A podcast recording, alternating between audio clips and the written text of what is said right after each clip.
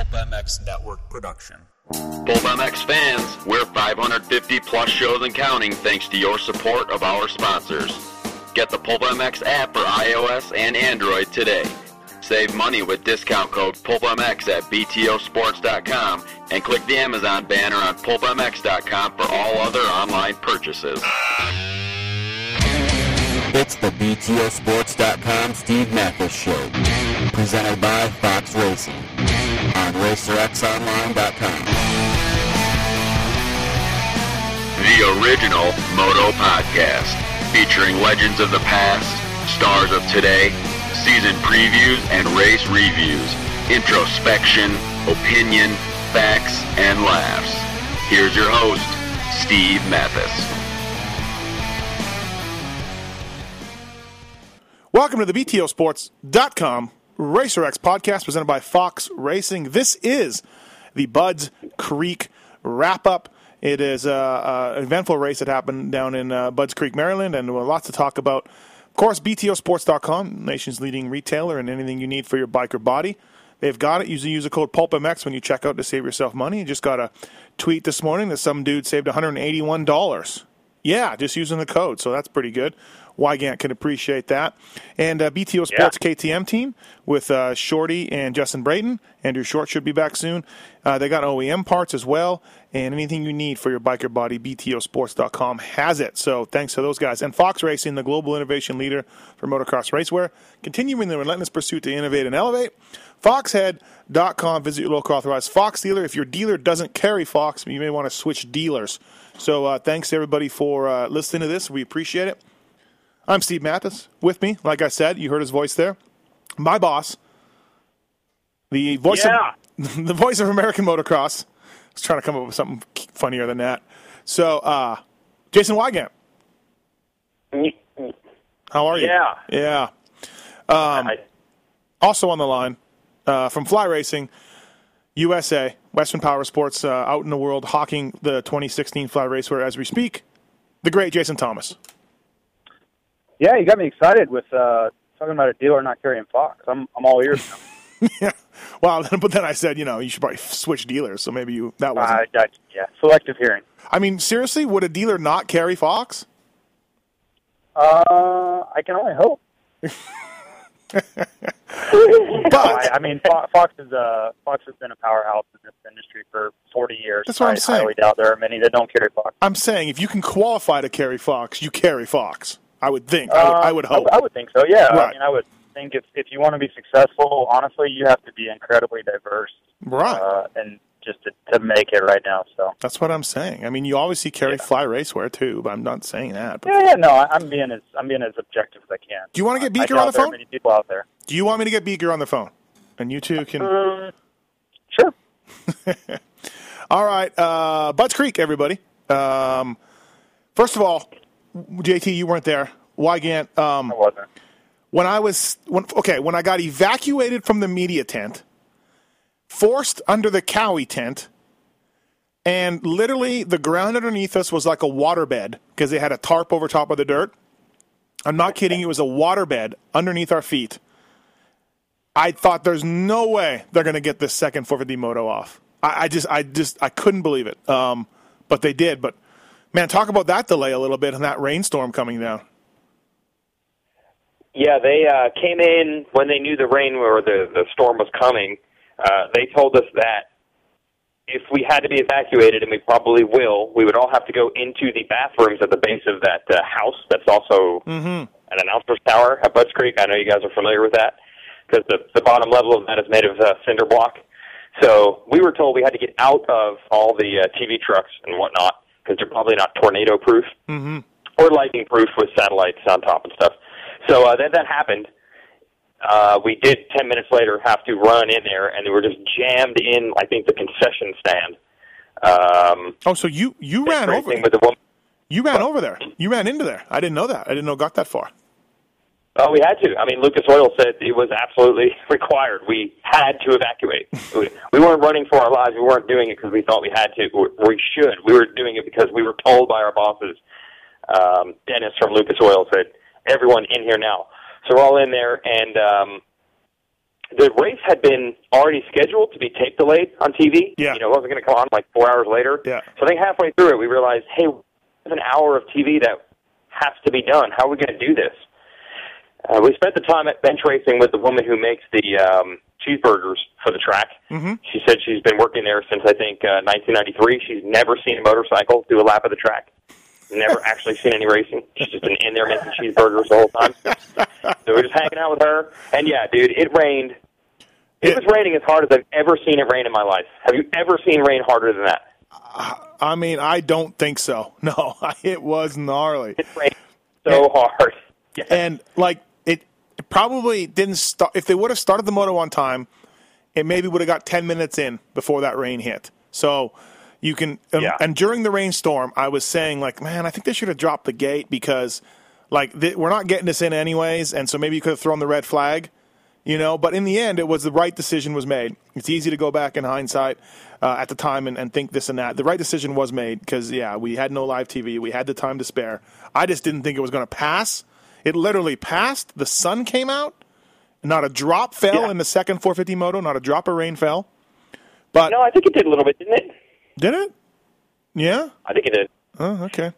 I don't think. yeah. By the way, I don't think they delayed it because of the rain. I, I think it was because they knew that lightning was going to strike at some point. And you don't want to be making that decision while the bikes are already out there. You know what I mean? Yeah. I think it was the lightning.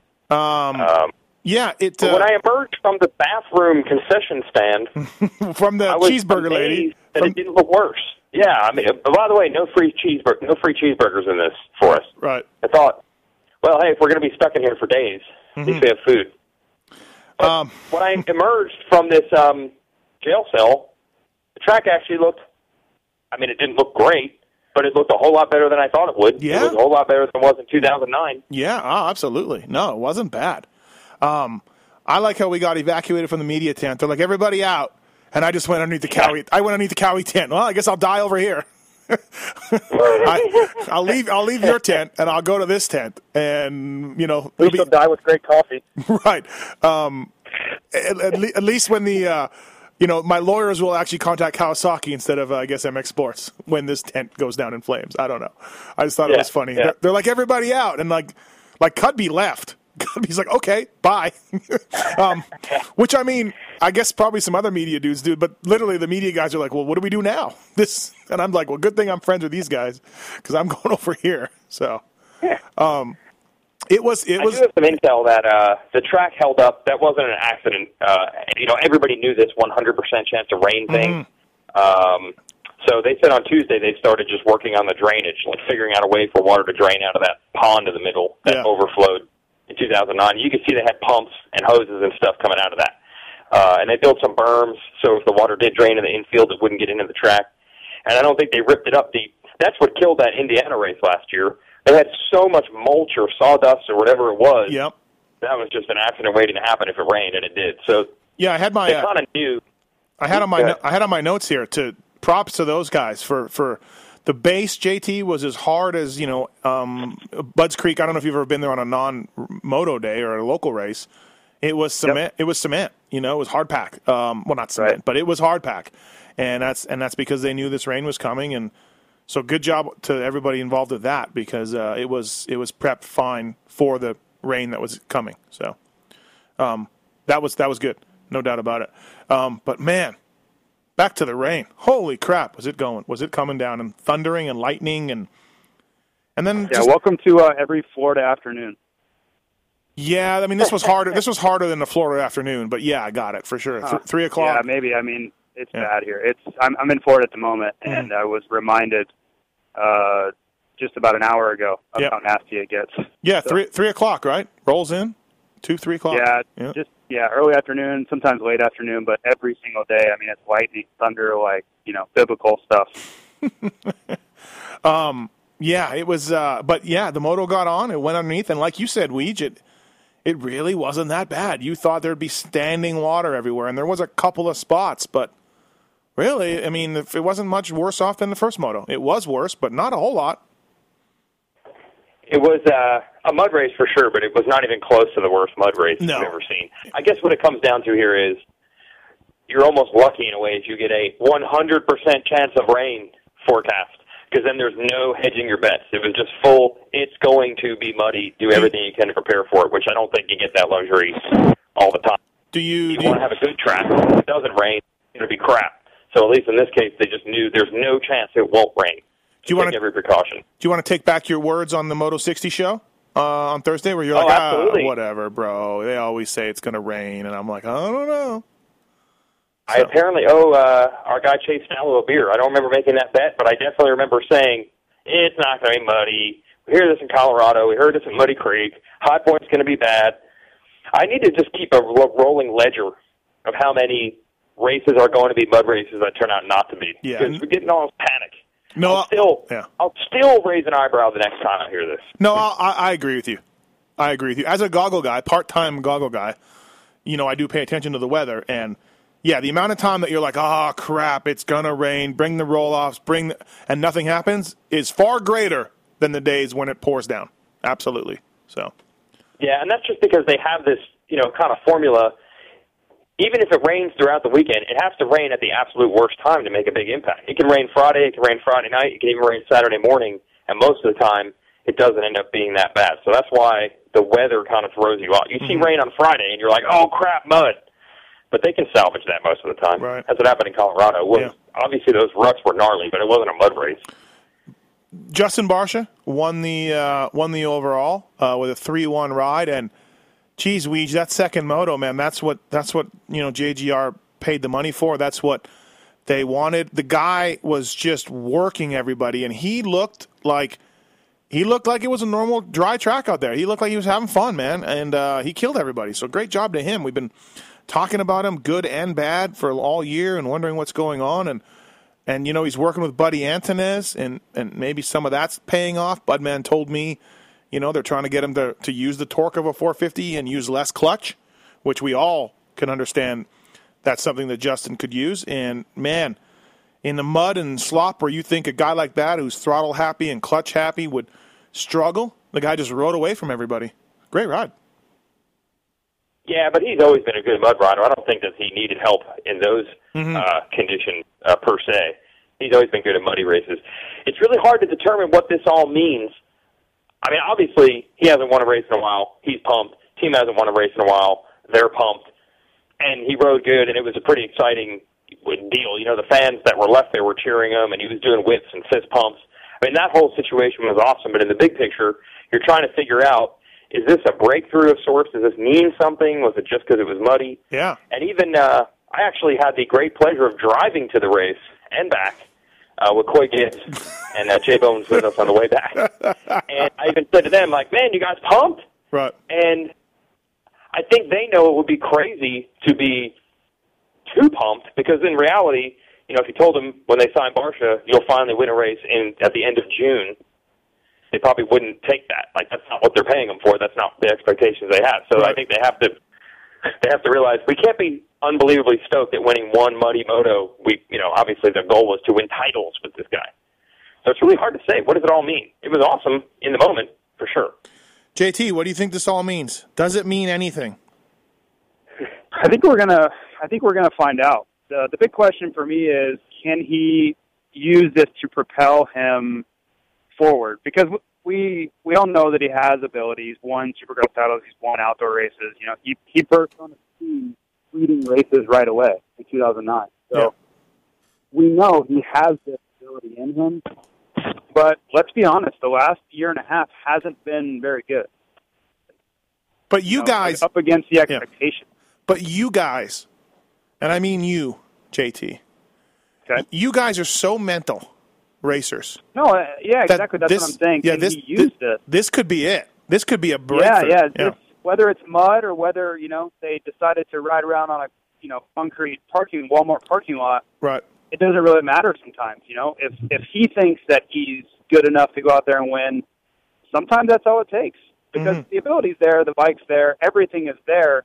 He just got to put all the puzzle pieces together, and he hasn't been able to do that. Right. I want to say in the last half at least. Can you I'm going to see what Red Bull this this this this this? Can you put your puzzle together with your phone? Can you put the puzzle together with your phone? You sound like you're you're muffled. What are you? Are you in a, are you in a trunk? Are you Am getting drunk? Are you no? Are you in a trunk? Are you getting kidnapped? Uh, I I hope not. Okay, because you That would- th- that would th- be bad. now your phone is perfect. A little while ago, it's not. Our listeners demand audio perfection. So, Well, I, I apologize to all of our listeners. That is what I try. I, I know that Weege is usually the weakest link. Yes, when it comes to absolutely. audio quality. yep, yep. I've actually infected you. Okay, You have. It's contagious. It was contagious. Weege, never mind Barcia and the win. Give me the top three things that Coy Gibbs said to and from Budds Creek. Uh, let's see here. I'm trying to remember. There's a few that I think uh, were uh, said in jest just to get me angry, and they worked. Um, so I don't want to. I mean, we also went to dinner on Friday night too. Oh, okay. And I was doing everything I could to. Like, if I had a heart rate monitor on, it would have been a tell. Like, I Um, was trying my best to stay calm. Right, flowchart. Flowchart came up.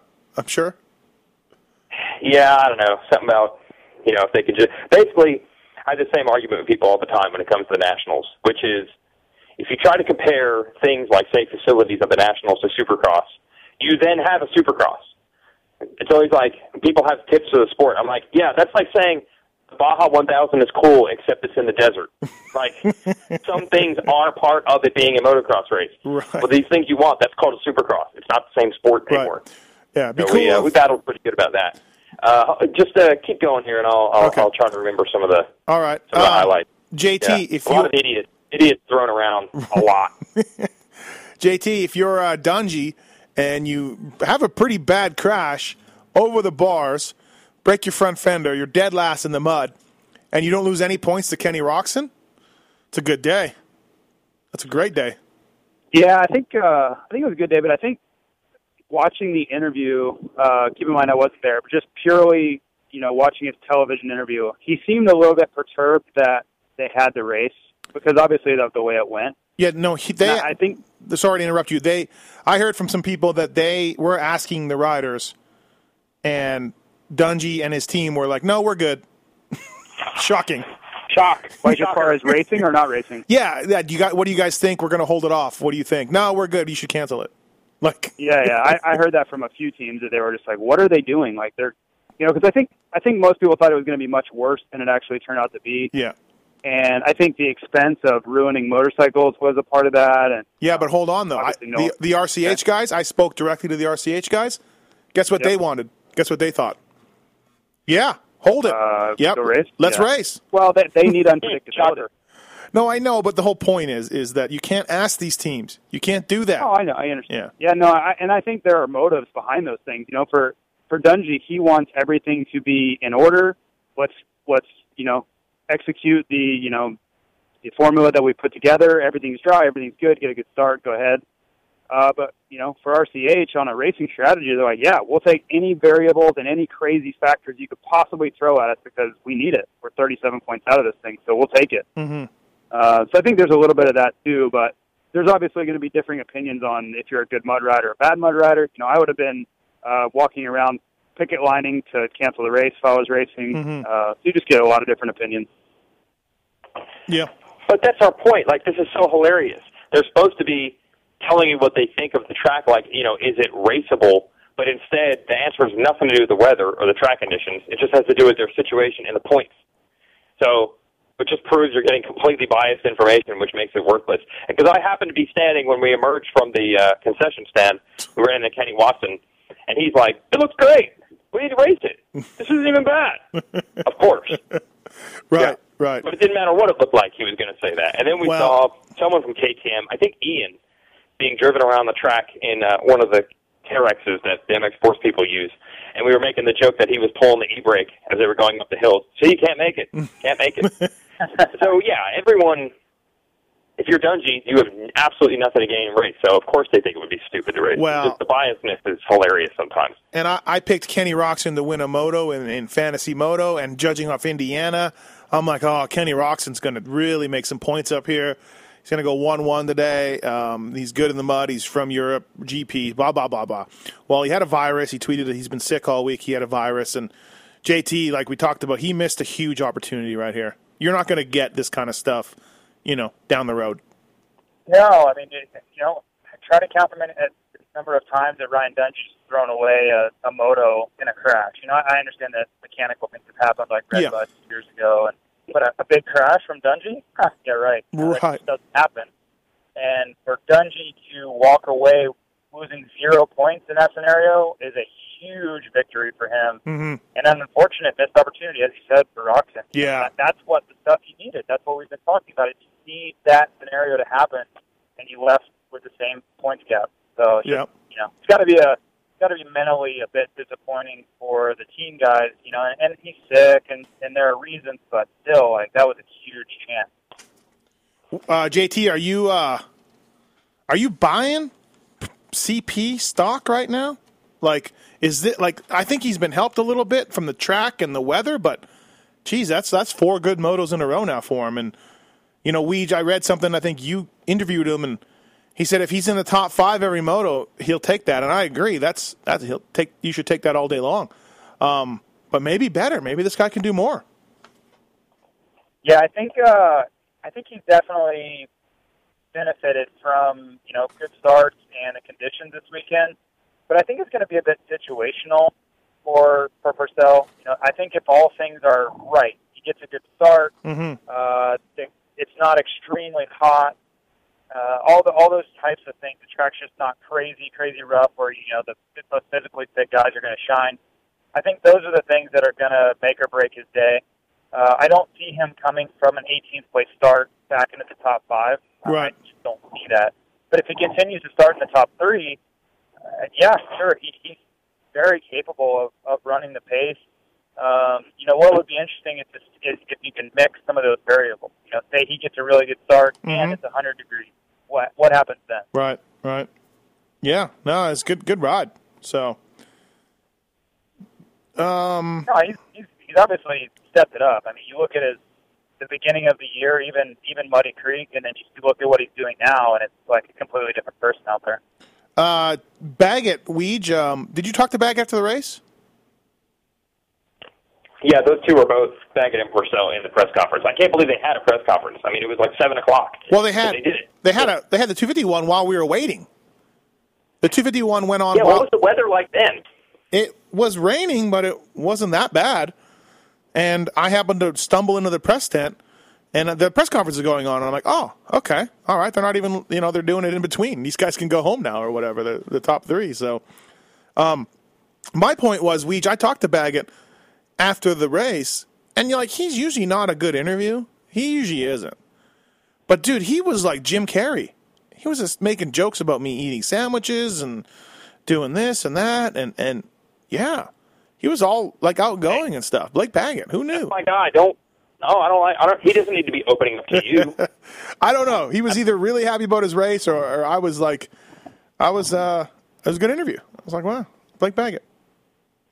Yeah, I don't know. Baggett's one of those guys. It's really unfortunate. Um, you know, we all know some of these riders pretty well, like exceptionally well, I guess. And when you see them on TV, I think we can all pick a couple of guys who you'll see a podium interview or something like that, and you're just like, man, he just comes across so bad. I know he could be more interesting than this under the right circumstances, and he's right at the top of the list for me. I've had some funny conversations with him. I think he's a pretty laid back guy. He, I don't think he's like a lot of the other racers where he like if he does terribly, he'll just tell you. He'll make fun of himself. I think that's all Right. cool, but that never comes across on TV. It's kind of unfortunate. Do you think it's weird though that he's having a signature helmet with a chupacabra on it, and he's calling his place in Florida the Chupacabra Ranch? No, it's great. No problems with that at all. I think it's I think it's an excellent move. I can't believe it. Hundred percent sign off on that one. Okay, all right. Um, so good. Brock Tickle and Freddie Noren both ran the two goggle technique patented by Trey Canard last year, and uh, they both Oh. they both liked it. They thought it was all right. I forgot all about that. Yeah, remember the two goggle technique? Well, they, That's right. They both did it in the second moto. So, unfortunately, Tickle had to as our buddy John Knowles will probably tell you, it wasn't as effective as it was with Trey. Oh, yeah. Well, no. John Knowles was still upset that before he crossed the finish line, he tossed his goggles. So the photos of Trey Canard winning Indiana, he has no goggles across the line. John Knowles' biggest regret. You know, two turns to go, he threw them off. Like, ah, whatever. I don't need these anymore. that really would. That's not a joke. Like he probably really was angry about that. Yeah, no, he was. No, yeah, absolutely. So, um, he's like, "Come on, Trey, couldn't you kept them on? Now it looks like you didn't wear the goggles the whole time." So, um, and we'll get into goggles a little bit lo- a little bit later here on the show, on the podcast show. I'm looking forward to that. Uh, Brock Tickle, uh, six nine. Anderson seven seven. Anderson was was uh, I think in the first moto came from pretty far back to had a nice ride to get into seventh. Um, Tommy Hahn did well with a 12-6. We had Archer um, second moto. Tony Archer, hometown guy, eighth place. Cody Gregg on the YZ 252 stroke. It took Ryan Dungey five or six laps to get by this guy to catch up and get by this guy on a 252 stroke. So He's good, probably mesmerized that a guy was out there on a two-stroke. mesmerized. Yes, exactly. I like that word. Um, he was probably uh, he probably um, yeah. Did, Probably thought he hit his head. good job to imagine the two stroke kooks of the world right now. There was there Greg was uh, 13th and um, dude on the KTM 250 two stroke was in the mix. I don't think yeah he didn't finish well. He 23rd. Travis Marsh. Two strokes were everywhere. Um, and what else? Oh, Pike's bike broke the second moto. Noren's bike broke the first moto, and Cole Seely didn't qualify, but Seely only put in a couple laps. So we'll see. He was limping after the race, pretty good, like a hip slash uh, br- like thigh bruise or thigh issue, quad issue, muscle issue or something. So huge bummer for Seely. That's Huh? What? We don't know any more than that. We don't know any more than that with Seely. No, no. He was limping, Okay. Yeah, quad, hip, whatever. I mean, he was making jokes. You know, he was m- making jokes in the truck during the before the motos, so it wasn't like he was in an ambulance or anything. You know, so um, bummer for him though, for sure. And then Noren's bike breaking. It's like, hey, factory Honda, great day, good. Thanks for coming out. Yeah, yeah. like Uh, South Southwick 2008. 2000, yeah, with Shorty. You mean and Chad? Yeah. Chad broke. Yeah. Barcia, Everybody's bike just breaks. yeah, Chad broke. Barcia broke. Shorty ran out of gas. Was that it? Yeah, Shorty's bike. There was a ran, moto at, and I don't uh, think he qualified. He had to get his provisional. Yeah. There was uh, one year at Southwick where Townley and Shorty ran out of gas at the same exact time on the Right. last lap. No, that was 09, I think. Right? I I think that was 10. That might have been the same year that Shorty also did not qualify and had to take the 41st gate. Yeah, they, yeah. Yeah, rough rough day for Honda there. Rough day for Honda at Yeah. Budds too. Um, I think that was 09 because I actually didn't qualify either. Yeah, that was 09. you didn't qualify for a national? You didn't qualify in Southwick? And, and the, no, in the mud, they had one practice, and I crashed on the first lap of the green flag, coming down one of the hills, just bonsaiing in the mud, and uh, broke my clutch perch off and sayonara. Same, same type deal, Seely, but I was actually okay. I just couldn't go. Right, right. Um, yeah, how about uh, Kelly Smith the week after winning High Point didn't qualify at Southwick? Math is tuned. How do you go from not winning to, Oh. to not qualifying? It's unbelievable. That part of the story doesn't get mentioned very often. No, I don't bring that. I don't bring that part up. But it was it was the it was the it was the time they had qualifying races, and he uh, broke his front wheel, got a foot peg in the spokes in the in the qualifying heat, and so he DNF'd that, and then got a bad start in the LCQ, and see you later, JT. You know All about yeah, you know about that. It's three laps or four laps, and that was it. All right, back to back to 2015 talk. Um, Cunningham had a good second moto, 17-10, so that was good. And Nicoletti had a good uh, second moto with a fifth. I was talking to Nicoletti about next year, Weege, and maybe you know something a little bit more, but he's not going back there for sure. Like you would think it was great. what? Really? Yeah, you would think it was great. You would think he would stamp it and, you know, maybe do the same deal or whatever, do the same kind of thing. But it sounds like Phil may have some other suitors, like other dudes may want may want filthy. So Oh, oh, oh! You're saying he's not sure he's going back. I thought you meant he is for sure not. Oh no no back. no, he's He not yeah. Actually, He's not sure he's Yeah. going back. Yeah. So yeah. Well, I can see that. Uh, similar to his buddy J-Mart. You know what I mean? They've had really good seasons. Um, so it just throws options on the table they probably didn't have before. Yeah. I, I don't think J-Mart has a problem with the Rock River team. yeah. But uh, you know, if you have to entertain offers if they're out there. I mean, actually, Filthy even in Supercross, the outdoors has been really good. But even in Supercross, he's come a long way in, in two years. So I'm Mm-hmm. Yeah. not Yeah. completely shocked. I guess. Yeah. Um, uh, JT, are you J-Mart's going to star? Would you have held out longer if you were J-Mart? Would you have seen what else is out there? Was this too early for him to sign? Is this a good move for him to sign? What do you think? Well, you know, we don't know the uh, money number, but I think it was a good situation because I think he's happy on a Yamaha, um, and I, I think the opportunity really, you know, is it really going to get any better? Because whereas it, I feel like anything else is a sideways move. Right. You know? Right.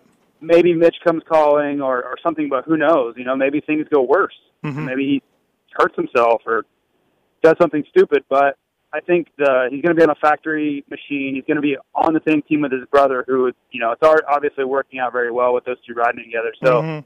maybe he gets a little bit more money if he holds out. But there's also the other side of the coin of maybe things go worse and he has nothing. So I, I think it was a good move. Um, I think you know who knows what he's getting paid, but uh, Right. I think in that class, if you perform, there are plenty of ways to make money. Right. Uh, back to 450 class. Kevin Rookstool, the 13th. Weege, that's your endurocross dude.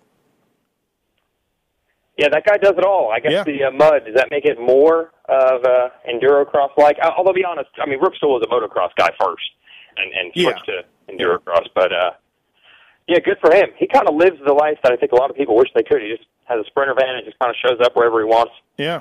Does some racing, which there's something to be said for that. Yeah, no, that's good. And, and like the, the you know, 13th in the first moto when it wasn't that muddy. So, also too, like something to talk about this race in general. And I'm going to go back and look for my column on Wednesday. But I would be surprised, especially in the second motos, if you saw much change from the first lap running order to the last lap. Would you agree, Weege? Like with the mud and the one good line at Budds and everything being pushed off and whatever from the natural bikes, there wasn't much room to pass. There wasn't many dudes passing. Yeah, and uh, that's the that's kind of the dirty little secret of the mud races. Um, they're crazy, they're wild, anything can happen. But the one thing that does suck is between you getting roosted by the guy not being able to see, and there really only being one good line because the sides of the track are just mush. Uh, that's kind of what you get. And I'm, I mean, this isn't. I'm not telling anybody anything they probably don't already know. But that happens a lot. I think the only time it ever gets really good is if it keeps raining and gets super crazy. Mm-hmm. But uh, it wasn't quite at that level. No, no, there. I've Yeah, yet, man. Once you're roosting people, that's all the difference. I've yet to watch the broadcast. I hope to get it to this afternoon, but I imagine you guys were trying to find some battles and weren't weren't able to find too many. No, but uh, I mean, just for entertainment value, we definitely had Dungey coming through, which was was uh, added some drama. But yeah, Mhm. as far as crazy passes, Yeah, because I do wish, Oh. I do wish one day. I, I hear all these stories about um, Stefan Everts, just how unbelievable he was in the mud, and where he might have actually been able to, you know, go from 40th to first in a mud race, which is supposedly impossible. I wish I would have seen that because that supposedly was next level um, riding and passing in the mud, but never got to see anything like that. Otherwise, yeah, everyone's about the same. Dungey's uh, bike malfunction to sixth or fifth in Southwick was pretty impressive too. That was that was pretty gnarly, pretty Yeah. pretty great. Yeah, Um, sure. and JT, something. Missed the start of that moto. Did they? What happened there? I missed the beginning of it. Oh yeah, yeah. Weege, you know anything about that? Nah, Oh, they didn't drop the gate. Oh, they, It was a big problem. Oh, the gate didn't fall. Oh, okay. Yeah, Uh, I mean, obviously the race was screwed. This gate didn't drop. Right, right, right. got it. That's where you. Yeah, they had a parade lap and they just said, "Screw it, just keep on racing." I don't know what was up with that. That was where you ruined motocross. Um, JT, because what, like I was saying about the mud race, JT, one of the things about Budds is it's it's not easy to pass on when it's dry. So Yeah, it's it's notoriously difficult to pass, uh, and yeah, mud always makes that more treacherous. The one thing I would note there is, although it's very difficult to pass in the mud, I feel like making up time on other riders is very much improved in the mud because the speeds are so slow. So there's a there's ways to make up a lot of time. right, Uh, case in point, I was watching the second 450 moto, and Justin Barcia was lapping about 20 seconds a lap faster than Will Hahn. Uh, there, I mean, there's you know, you just don't see that kind of stuff in the dry. So yeah, um, you could, you know, for a guy like Dungey who's going to have a huge get off, there's a chance to to catch up and make up a lot of time on a track like that. It's just once you you know catch up to how to get by him. Yeah, no, exactly. That's exactly right. A guy comes up on the lapper, you catch him real quick because he can't get by him. Or if you're pulling tear offs or roll offs, you're like slowing down in the mud, one hand. You know, like you're going pretty slow to try to pull some tear offs or a roll off off. So, um, yeah, you're Yeah, right. I feel like that epic uh, that year that you know Carmichael lapped the field at Millville, which always gets referenced. I feel as the years go by, the fact that that was a mud race is being slowly fading from memory. I mean, yeah, he's the greatest of all time, and I'm not doubting his ability, but he lapped the field because it was a mudder, and I think 20 guys were stuck on one hill. So those things don't happen Mm-hmm. under normal circumstances. yeah, JT JT knows all about this being stuck on that hill. Yeah, myself, Stewart, and Reed were all sitting there staring at each other. Right. Combined salaries, Right. five million dollars, and then JT. Yeah, combined combined salary without me, uh, like four point nine nine nine nine nine. Right, right, right. Um, Gannon If you ever go back and look, at, if you ever go back and see that race for fans out there, uh, you'll see Stewart go off the track and then make a monumental charge up the hill, Yeah. And then run straight into me without touching the brakes, wide open, and then flip off of me Yeah. up the hill. Yeah, he took a second run at it. I remember that. The classic James Stewart move there, right? And my my bike was up to the foot pegs in mud, and I'm just staring at him coming up the hill, like, holy crap, he's really going for it. Right. And he just ran right into me. I mean, just ran right at me, into me, and then just flipped past me. That would be the precursor to uh, the 47. Well, this was, you know, Chad and I had only known each other about a year, but we practiced together a lot, and we were both stuck on this hill, and we he came up the hill, ran into me, flipped up, flipped past both of us, and then we just looked at each other and we just shook our heads like, "What? What What is, is he doing? What is this guy doing? um, uh, all right, let's get into the 250 class uh, after the commercial break. BTOsports.com Racer X podcast presented by Fox Racing. Listen to this commercial from Racetech and u- use uh, use the code PulpMX 2015 to save 10% at Racetech on some suspension issues. Or they got a brand new motor uh, dyno room as well going on at racetech.com. So listen to this commercial. We'll be right back. Hey, thanks for listening to the BTOsports.com Racer X podcast presented by Fox Racing. Race Tech people, racetech.com. These guys have been in business for over 30 years, supplying racers, riders, and tuners with factory level suspension to everyday racer. There's a lot of top suspension guys in the pits that got their start with Race Tech. Trust me on this. There's more than a few guys that have learned underneath Paul Thede and gone on to uh, to great things. Paul Thede, the original suspension guru. I guarantee you, eh, probably 82.7% of you people listening to this podcast need some sort of suspension work, whether it's uh, just a simple oil change with new bushings and seals, give your bike some love, whether it's the right spring rate for your weight and or speed, or maybe you just need some revalving on the machine to uh, help you uh, take first place in that Chicken Licks Raceway. Something, something uh, on your bike needs attention for Race Tech. I guarantee you. Freeze, Gilmore, some of the guys just using uh, Race Tech Privateer Proven. They work with uh, Ben LaMay also. They're back with Ben LaMay. And uh, they offer a full line of Race Tech high performance springs. These springs are called high performance because they're extremely lightweight for their rates and feature the tightest tolerances in the industry. You want to save 10% at uh, Race Tech? Go to PulpMX 2015. When you order, you can save 10% at racetech.com. And they're uh, proud sponsors of this podcast, and we thank you guys. All right, back to the show. And we're back. BTOsports.com, Racer X podcast presented by Fox Racing. All right, 250 class. Well, Weege, this this uh, this Alex Martin thing gets better and better and better. Um, oh my God, he podiumed at Oakland. Oh, he did it again. Oh, he got third at the moto. Oh, he's run great in the Nationals. Now the guy wins a moto. Got a little lucky with his brother stalling it, but still won a moto. Yeah, yeah. This is just it's just his level now. I mean, it wasn't even honestly shocking when you saw him pulling a decent lead because you've seen how he's fared against the pack this year. Some of those riders were down or had their problems.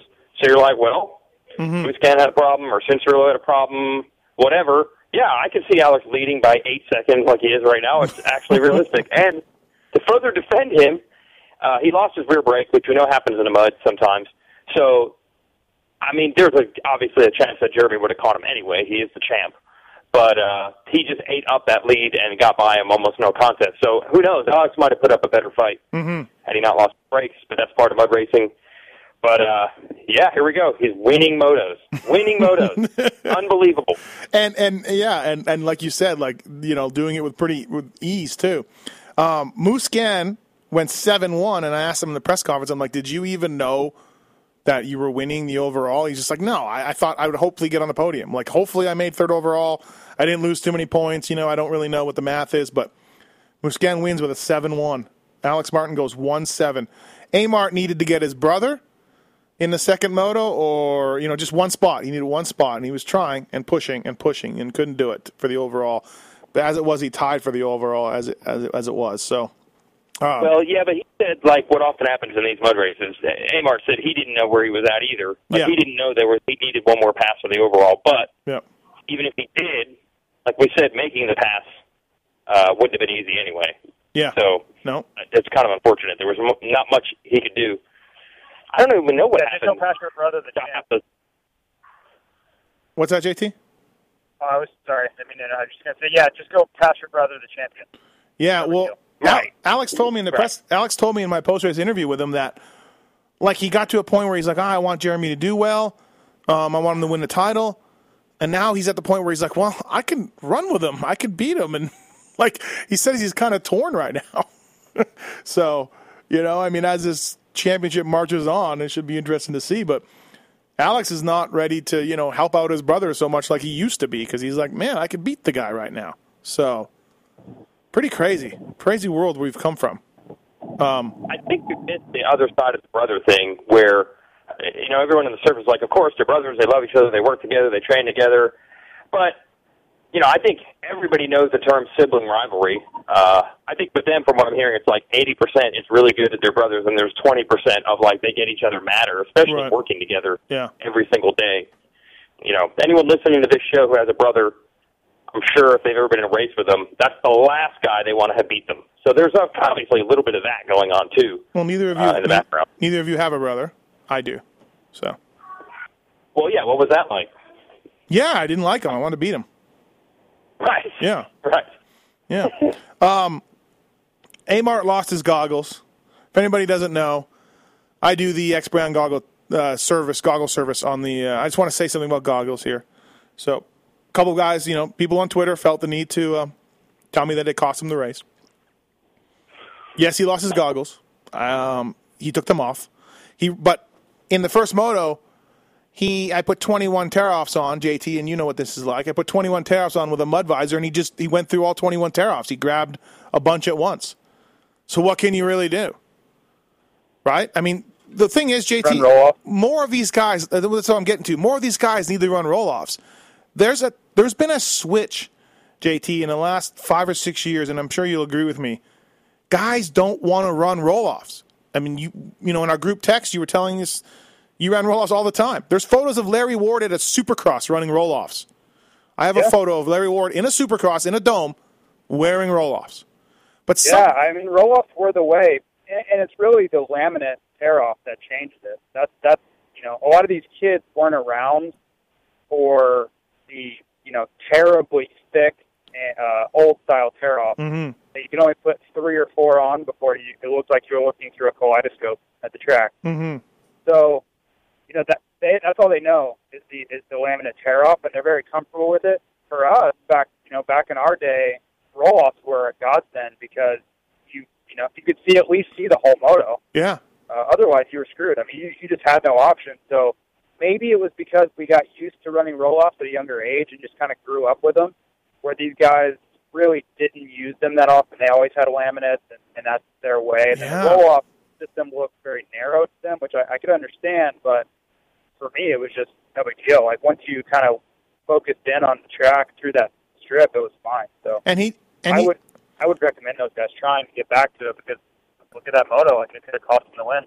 And the dudes, uh, Jeremy or Alex in the second moto still ran tear offs. It was raining. It was actually raining when he was going to the line. And I'm like, I, I would use roll offs. And he's like, oh, okay, didn't Yeah. say much. And then he showed up with tear offs again. And Fre- Yeah, it's it's unwise to me. It's Freddie unwise. Noren will not run them. Like, just will not run them. Hates the little strip, hates the black thing on the top.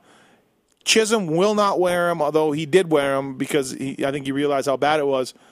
But it's it's a The world is anti roll offs now, JT. They're anti roll offs, these guys. It's really weird. I think I really think there's something to just the age factor of Right. they didn't they didn't have to use them. We had to use them. There was just no option in Yeah. mud. You didn't have a choice. So we got very used to it. And I like them. I, even if it wasn't muddy at an outdoor national, it could have been you know like Hangtown, normal dry day. I ran roll off. Yeah. Didn't bother me at all. I knew I had all of the all of the uh, you know screen that I needed that I could pull as many times as I wanted. Yeah. No worries. I didn't have to worry about pulling hair off to pull them all at once or Yeah. Um. So Jeremy Martin threw his goggles. Uh, Alex threw his goggles in the second moto. Um, there's more than a few guys that threw them off, you know, and it's just like, Yeah, in a rain in a rain and heavy mud situation, there's no way that 21 tear offs will last. Because I guarantee you, I'm pulling my roll off 30, 40, 50 times, yeah, maybe maybe 100. I mean, seriously, like that's not a that's not an exaggeration about how many times you're pulling them. Because if you're behind somebody, you pull it every single straightaway, every time. So the, the numbers get really, really high, and 21 is just not going to do it. yeah. Um, one time, Alessi wore roll offs, and he was all mad at me because they stopped working, and he had pulled the whole roll. I'm like, yeah, Mike, that's it. They're gone. But think how many times he must have pulled them. Like a whole roll of Yeah. film. That's 50, 60, 70 pulls. In Yeah, in I, I totally, I totally believe it. Yeah, and I'm just like, you know, that when you think about it, it was that mo- that Southwick mud race where he he pulled the whole thing, and I'm like, yeah, that's it. I can't make the film roll any bigger. Right. Um, well, you know, then you got to tell him like, hey, if you'd have ran tear off, you'd have been, you'd have made about four laps. Yeah.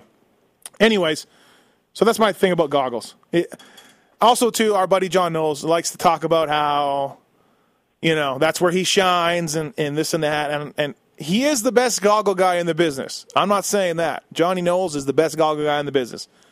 But so much of goggle prep and everything else comes down to just kind of luck. You know, I mean, uh, Kyle, Kyle Cunningham kept his roll offs on the entire moto and just ate mud for 35 minutes and other guys first time they hit a big water puddle something happens and i don't know it's kind of I, I just think Uh, the, the goggle game is, is all luck. Take a rock to a lens. Uh, I've seen some crazy stuff go on. You know, Ricky Carmichael winning a race and, you know, took a rock to his lens and his goggle popped out or his lens popped out and he, you know, was very unpleased, let's say, uh, with, with how that went. But it's not like Paggio did anything wrong. yeah no You it's know, it, is how it goes with goggles. Anyways all right back to the race. I want to talk about goggle prep in the mud and goggle issues in the mud and, and the lack of these guys hating roll-offs. I, I don't understand it. it it boggles my mind. Weege, um, jeremy martin like kenny roczen um, i think he he missed a real chance here. He missed a chance. He he stalled it with three turns to go uh, lost three points to his brother lost three points in the title. And the second moto uh, just i think he fell at one point and he just jeremy martin lost again lost some more points Yeah, I'm not sure what happened to him in that second moto. Um, I didn't see if he crashed or whatnot. Nah. I think he went from third to sixth all of a sudden. yeah he, you know? he must have fell at some point for sure because Right. yeah he lost a ton of So spots Right. Um, I had at no point this year. I wouldn't put. I wouldn't have put anyone ahead of them. I, I still said he was the favorite. I knew that Cooper Webb would be good. We, we thought AC might be good.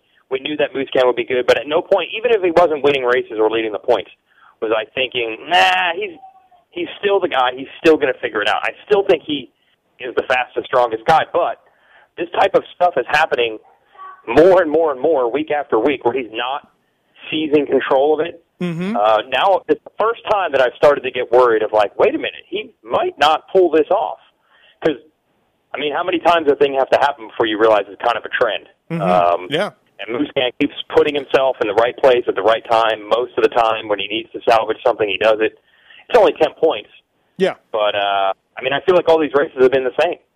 well and just jeremy starts huh jt i mean that's a big thing he just can't start Yeah, that the yeah the battle between Musquin and Martin is you know most of the time it really hasn't played out on the track. It usually plays out in the first hundred yards. right So uh, you can you can draw incredibly strong correlations between where they start, you know, and who wins who wins the individual moto. So I don't think we'll see much different than that. And, and have we really seen those two get out together and see who's got what? I, I can't remember it. Maybe we have. I just been forgetting. No. It doesn't seem like it's seen it yet. I don't think we have. Not yet. We haven't seen a battle.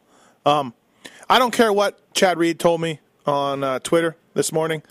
these next four motos, JT, this is going to be this is huge for Jeremy.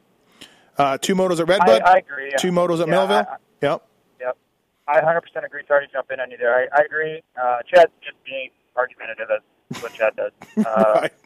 But Well- I, I think it's very much true, and, and we've been talking about this for a while. Is that you know Marvin has his tracks where I think his talents come out, and I think there are tracks where Jeremy feels more comfortable, and, and he's going to have an edge, and hmm uh, it will be very, very important for those guys to capitalize on on those tracks because I I, I just don't see Jeremy Martin going to Washougal and beating Musquin Right. just as much as I don't see Musquin going to Millville and beating Jeremy Martin. So yeah. Or Unadilla. they have to be on their game there. Yeah, or Unadilla. I don't see Jeremy matching up with Marvin. You know, Right. um, so yeah, it's going to be big. This is this is these next four motos are big because, yeah, we'll just see what happens. Uh, what'd you make of Yeah, I mean, if, if, Oh, go ahead. sorry, I was just going to add if if Musquin can jump in there and steal any kind of points in the next four motos, it's absolutely huge. It's, it's huge momentum swing, in my opinion. I finally found Marvin Musquin getting upset about something. Although the most Yeah. he, the most he could say was, "Yeah, it's not too good," and that was when AC that was when AC cleaned him out. His buddy Adam in the first moto kind of made an ill-advised uh, pass and took down Marvin, and Marvin, you know, didn't say much besides, eh, "Not too good." so, I can only imagine how mad that uh, Marvin's wife was because usually that's where a lot of the anger is is stemming from. I, I've I've seen rider girlfriends and wives have incredible displays of anger and distaste versus where the rider's just like, yeah, that was. right, But holy cow, is there a scene put on back at the truck or at the house? yeah, yeah. no, I don't, I don't, yeah, I don't doubt it. Adam apologized. Did though. ever? Did anybody see it? Like, I still don't know if it was just you know Adam. I don't. I don't even know what happened. I know they both went down together, but you know, TV didn't catch it, and I really never heard a real description of what happened. Yeah, I talked to both of them um, about it, and uh, it- you know they kind of is a little off camber, and they came together in that rut. And Adam thought that Marvin would back off. You know, Marvin was kind of ahead of him, and Adam kind of charged the inside and dropped into the rut, like where Marvin kind of was going. Marvin kind of had the line. Adam was bonsaiing it a little bit, you know. But Adam said, "I thought once he saw me, he'd just back off and let me have it." So was it the, the most severe off camber on the track, like a you know the infamous off camber at Budds Creek? Uh, that happened. No, I don't think it was that one. I don't think it was as steep. As, didn't look as steep as that one. Left, The left hand turn just after that is where they showed Marvin kind of waving his arm Yeah. at Adam. So I wasn't sure if it was in the left or the right before it. 'Cause that right is like the infamous, you know, off camber. The off camber, yeah. No, I think it was that. It was after that triple, wasn't it? Up the uphill. Um. No, it was before that. It was uh, Okay. where Marvin It was in a right-hander. waving at It was him. in a right-hander. Yeah. Okay, so what it was that infamous off camber because it was just after that where they picked it up and Marvin was waving. Yeah. Okay. Yeah. That that that is an infamous off camber for sure. Um, but Adam went went all right. Eight two. Uh, Osborne put together another good race. Weege and um, I was talking to one of the Honda guys and they said that John Tomac's been helping him a lot with technique and whatever and. And and John Tomac is super pumped right now with Osborne's work ethic, which we all knew anyways. But he's on the full Eli schedule, you know, and it's it's working out. So Osborne's putting Yeah, well, well, you and I were uh, uh, texting with Osborne a little bit last week, and he did say that he and Johnny T are working on the consistency. yeah. Hold on here. I got Eli right here. Eli's very He's has very- shoulder surgery. He's Yeah. kind of loopy. yeah, it's and pain pills. just made him all weird, Um, right? Yeah. Oh no, sorry. He said that he and Johnny T were working on the consistency, which we said on last week's podcast had been the problem with that through the year. So Yeah. hey, we finally got two good ones in a row. Two Yeah. decent races in a row. So Yeah, yeah. this is something. I think. I forgot about Osborne texting us. So he was angry, wasn't he? Wasn't he angry? no, he said he was not angry. I Oh. was picking on you, saying all of your friends. You uh, Oh, that's right. Yeah. and you know what? I, I got another example. So I listened to your interview with Cianciarulo. Good pass on Marvin. Good job. This is what you do to your friends. this is what you do. Oh, like I'm being a smartass with him.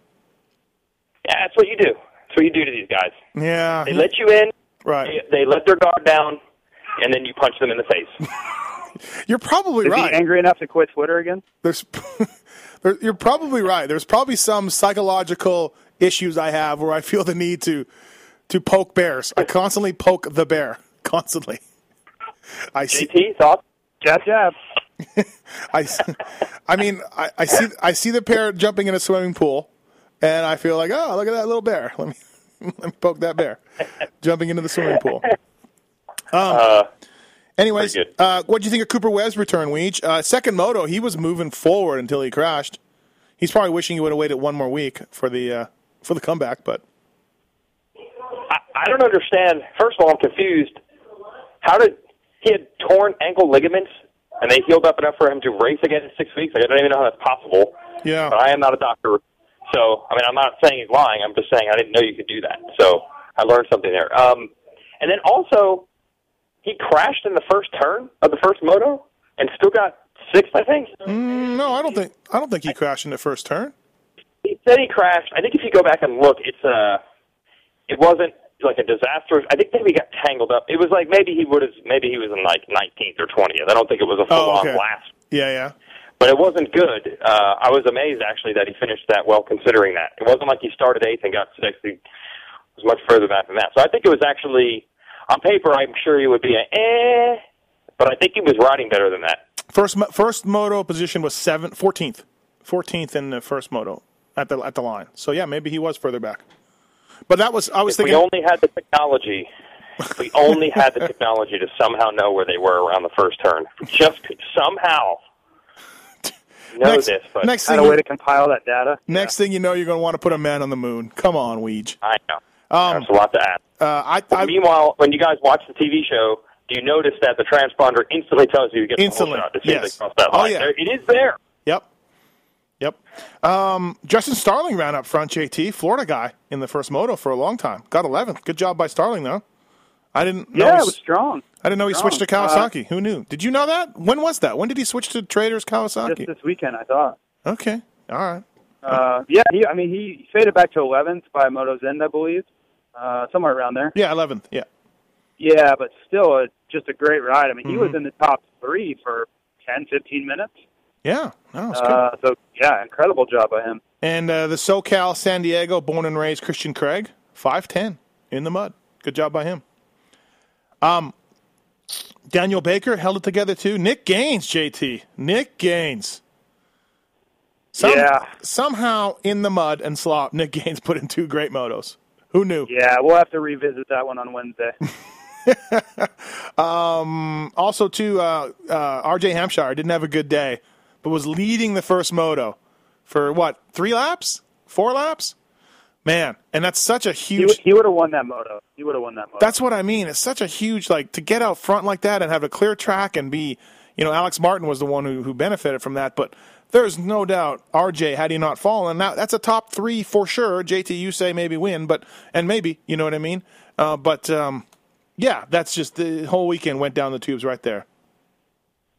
Yeah, I just think with the pace he had and the momentum, you know, I Right. think he was he was going to check out of there because not and nothing to take away from Alex. He rode Right. great, you know, to win that moto. But you look at the scenario that played out, he loses a ton of time when his brake goes away. I don't really consider Alex to be a lot better than RJ. You know, maybe he's been better lately, but I would think they're fairly close. You know, all things considered, a lot of the time. Mm-hmm. Uh, so I just think RJ was in a, a great spot to win there. And, uh, you know, I'm sure he regrets it more than anyone. Weege, we've had seven months. If you're Mike LaRocco, you're you're joyless. By the way, if you're Mike LaRocco, you live in a joyless world. But if you're Mike LaRocco, um, and you have to um, pick between Jordan Smith and R.J. Hampshire, luckily you don't have to because they're both signed there. But who do you like better at this point?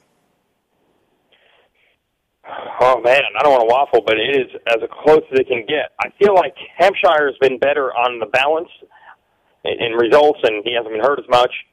But uh, I think you've seen some signs out of Jordan Smith of potential.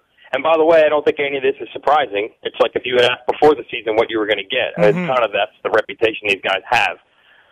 I think even back before the Reddits last year, I said on his best day, I think Jordan Smith's the better guy.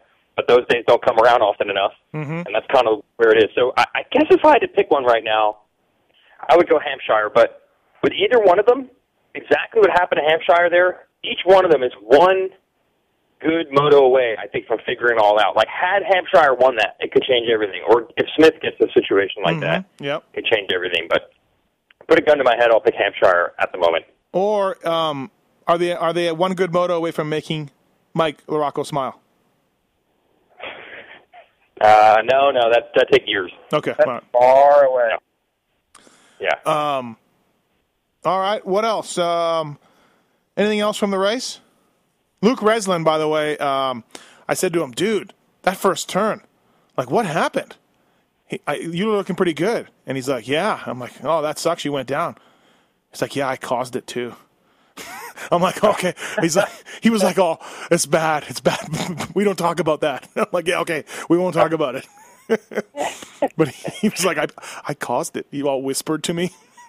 so, uh, looked like he would have had a good know. start. I had yeah. talked to Plessinger before the moto because Plessinger, you know, is my guy. Yeah. These are GNCC conditions. Mm-hmm. And he had the chopsticks too. So he was so pumped. He thought it was going to be a great day, and then yeah, he was wiped out in that first turn crash. Now we know why.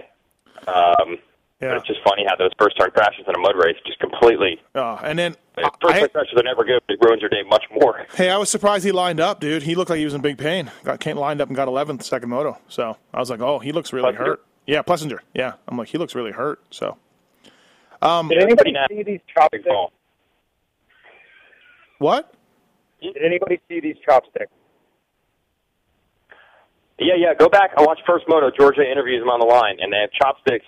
They broke chopsticks. Yeah, I watched. I watched it. I just wanted to see if you Yeah. guys Oh noticed this, all this. What are you Uh, mind blowing. what are you talking about? no, I did not see them. I only I didn't even know that was coming until Georgia did the update. I've never seen that before either. What are you guys talking about? I'm lost. What? Go you don't know the and the chopstick? Oh, What what what? he safety wired chopsticks over his grips to get more grip in the mud. Oh, that's a good idea. And it was down where your fingers are. You know, it Yeah. wasn't like he's gonna get blistered. He's not putting it in his palm. That's a good idea. Uh, Who thought of that? Is that is that GNCC thinking? oh yeah, it was his dad, multi-time GNCC champ. Dad came up with that one. Oh, but why chopsticks? Well, what else could you use? I don't know. A coffee stirrer? A, a No, that's not drumstick? thick enough. No, it's not thick enough. Maybe like um Chicken bone? a chicken bone would work. Yeah, a chicken wing bone would work. Wing I bone. just never have seen. I've never seen anything like this, nor do I understand how it would help. They said Uh, I was mind blown. they said the same thing about JMB tucking a towel into the back of his pants. No, no, no, no, no. That's very logical, very easy to understand. You can see the direct use. You get I still don't understand this chopstick. you get grip from it, bro. How? From like the raised up grip, you can have your fingers hold on to it better. Yeah, I just, uh, I don't know. I, I'm not buying it. What about George's Nothing, nothing, nothing against uh, Takesha Kolokeda or, or you know, I love Takesha in the, general. the Asian pilot? Yeah, Jim Holly was fully on board with this program. I can guarantee you. Um, by the way, I didn't watch the TV show, but we did have. I'm usually in the announcers tower um, during the motos, and so the the show was on with no sound. And did Georgia screw up the roll off uh, demonstration, or what happened there? Yeah. Oh yeah. Yeah, uh, showed how roll offs work, but they forgot to change the strap. You know, the helmet is larger than a head, and I think they forgot to tighten the strap around her head. So she pulls the roll off, and it just pulls the goggle. It doesn't actually advance. the film.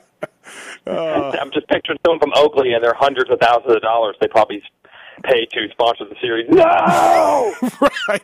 Well, maybe it was Hedgie, and I don't want to blow Hedgie out on the on the podcast here, but you know why not? Um, he he built a pair of goggles for Phil Nicoletti earlier in the year, and they had no strap on them. He built them, put tear offs on, and then put them in a bag, and there was no strap. There was no strap on the goggles. Wow. So strapless. So Phil pulls these out of the bag and he's like, "What's going on? There's no strap." So hedgy. So, um, okay, let's uh, let's pick the word of the day. We didn't do it last week. We forgot. Um, I like JT's suggestion. I think from our group text uh, a couple weeks ago of lobster bisque, which would have been easy to do at Budds Creek because of the uh, location to the water. So at Red Bud, you're going to be tougher to talk about lobster bisque, but I I, I do like it. Wow, I am uh, watching the uh, race right now. I just saw Alex Martin go over, jump in Moto 2 and toss the goggles. as a seminal moment for his attempt to win his first ever overall. what is he going to do from here? Man, there's 16 minutes to go and two laps. That's just not going to get it done. Um, listen, Yeah, lots of bisque. That's fine. should have put the roll offs on. Should have put the roll offs on. minutes to go. Poor guy. What's he going to do? He doesn't have goggles for 16 minutes and two laps. I don't know. I don't know. Okay, it's not my fault. Um, no one was. No Hey, one. I was talking to. I tell one? I got a filthy Phil and Amar story because there always is one. Right. So I was talking to O'Mara for a long time about the Martin brothers and training and all that. He's like, "Yeah, it was an unbelievable week because they had the week off uh, after High Point, so they could just go hard at it and didn't have to worry about being rested for a race." He's like, "We almost killed Big Al, almost killed him, almost died." Well, he told So- me. He told. Oh, go ahead. Sorry. Yeah. Yeah. Go ahead. So I tweet that. I'm like, uh, hard week training for the Martin brothers. They hammered it, almost killed Alex. And uh, Alex writes back, that's an accurate statement. But then, in the middle of the night, I see a tweet from Filthy Phil. Trolls a puss. right. Right. Yeah. Well, Alex, I, I put this in in Racer X magazine noise quote. Like before the year, Alex is like, I feel like I'm a POW and they're trying to break me for information. He's just like, like, like him, Johnny O and Jeremy. He's like, I just feel like I'm a POW, and they're trying to get some information out of me. I'm like, wow, okay. So, but hey, Alex is in great shape, and like I told that to Jeremy, and Jeremy's like, he's okay, and I'm like, okay. Oh, really? Yeah, yeah, he's not not giving it to him. So, hey, you know Yeah, what's no, weird? seriously. I mean, anyone who's never been down to like a Carmichael, Aldon Baker, anybody's program, uh, you would be shocked at how hard those guys go. So I'm I'm not that surprised.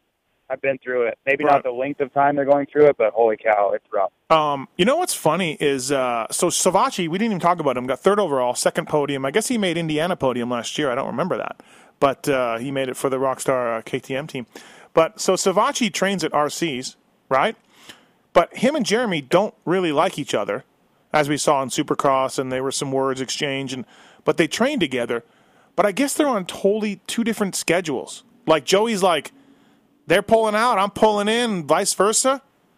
Like it's really weird, right? Like, but they they rent the property, they whatever they rent it, they pay RC, but they don't ride together at either. Which would, to me is like, how do you organize that? Isn't that more pain than what it's wor- like? It's just weird. I think it's weird. They he says he sees them do motos. He he knows what they're doing, and then he does. Joey does, and then he goes out and does the same. I don't know, just weird, right? So Yeah, no, I think uh, I think when Roczen's in Florida, he kind of does the same at times at Baker's place. Or he or he was at one point. yeah, yeah, yeah. I guess that's, that's Is uh, Roxon now officially at? I, I, didn't know- I did not know it had a name. It's now the Nest. Oh, RV's yeah. old place is the Nest. Yeah, RV's old place is the Nest. That's Grundall, Eric Grund or uh, Mike Grundall. Mike- Mike Mike Grundall Grundall, owns yeah. it. That's called the Nest, and then there's the bakery, and there's the farm, and then well, I guess what's what's Tutu's place? It's just the compound. What is Tutu? Uh, yeah, Chad's Chad's uh, place where he is the boss, unless Ellie's there where she is the boss. right. Okay. Ellie's compound. Ellie's place. That's, that's There what it's go. called.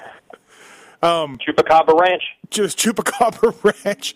Man, these guys, I can't really keep track. So, but Is the Nest? Um, is that is that where Ferry does his work now? Yeah, Ferry does his exclusive work. Who was, by the way, Ferry was at Budds Creek, but so uh, Oh. yeah, it was great to see him there. Really, really great to see him. Was there a reunion at, at 2003 first moto? Um, well, Why they didn't bring him out for the crowd?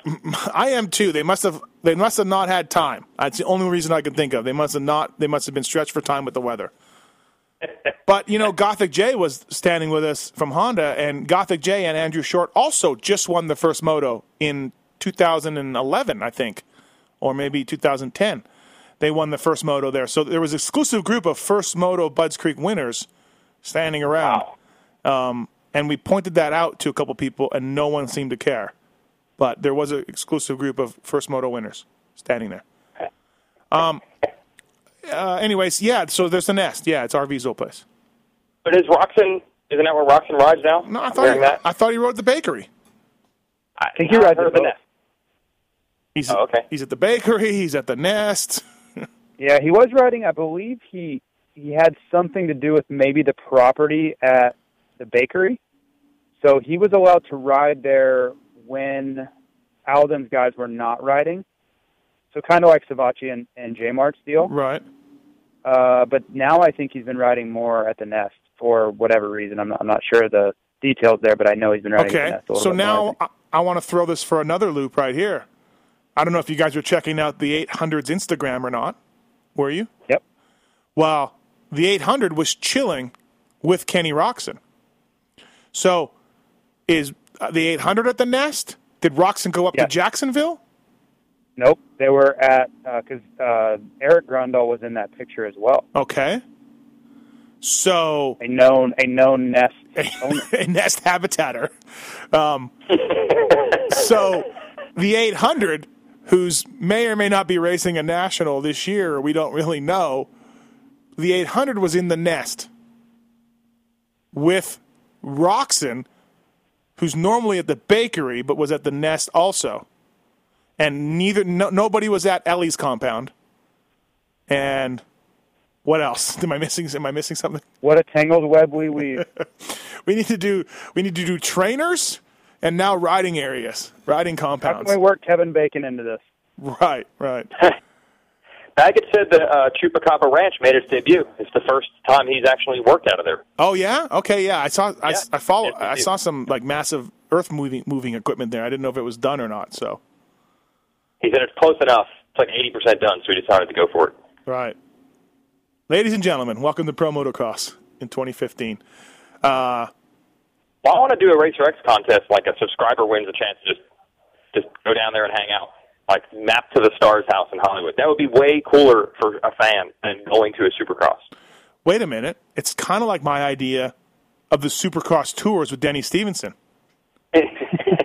It's kind of like that idea, That right? have worked, but no one would ever insure that program. uh, Denny takes you around to where Club Rubber was, to Canyon Lake, to you know PC and all these places. Yeah, and then so It's kind of like it, but it's also completely the opposite of that. right, right.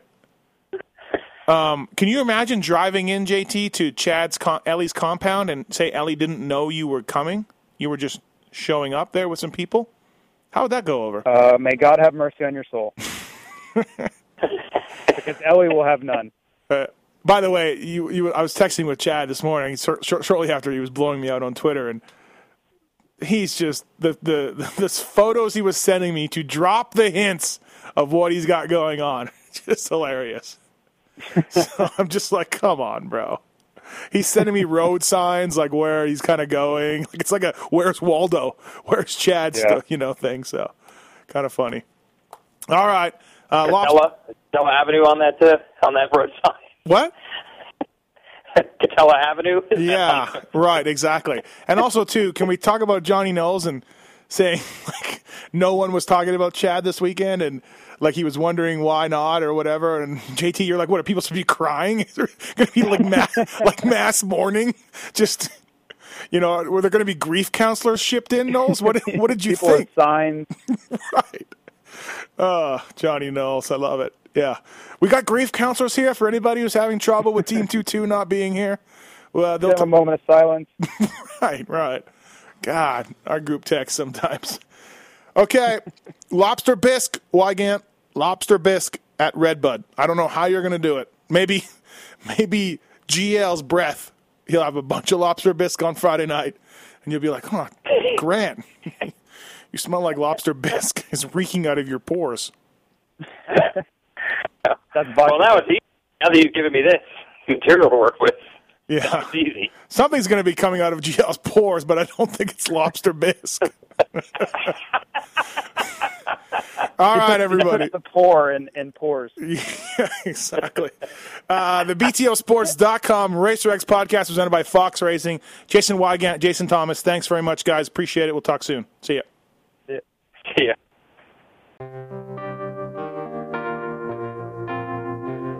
This has been the BTOsports.com podcast show presented by Fox Racing. Don't forget to check out some of our past shows, including motocross legends such as The bad boy, Rick Johnson. I looked down and my hand was junk. I mean, it was sitting over to the side. The tendons were jerking in weird places. And, and my biggest disappointment with Danny Sorbeck is that he never said sorry. Because Danny and I were friends. and we've never talked since. Brian Lunas. Before the 500 event, Dave and I fly to Germany, go down to Stuttgart.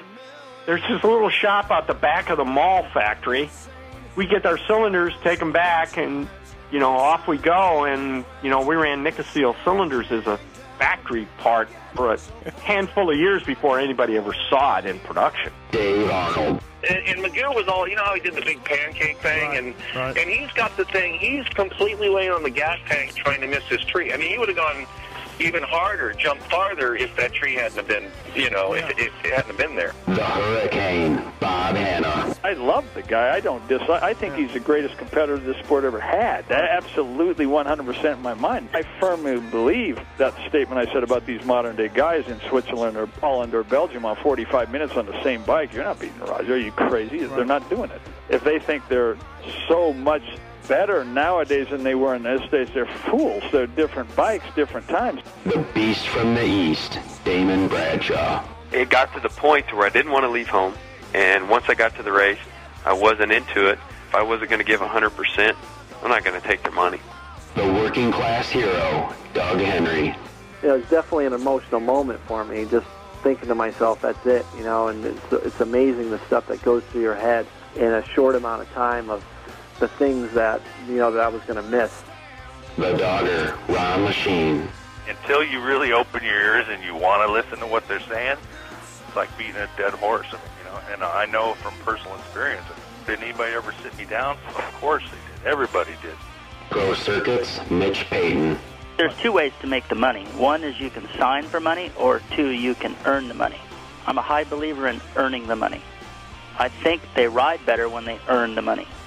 Seven time Jeremy McGrath. I was so mad, like so disappointed and so frustrated that I pulled pit and I left. Every point counts. I could kick myself to this day for not just riding around in tenth. It's been no problem. My my ego got in the way, you know. The O Show. Johnny O'Mara. stuff that you could you'd sit there if you didn't even want to ride it, you just wanted to just look at it all day. I mean, I got a chance to test all that. I like that era I was in. I really do. Search Pulp MX in the iTunes Store to enjoy these and over 500 more great motocross podcasts.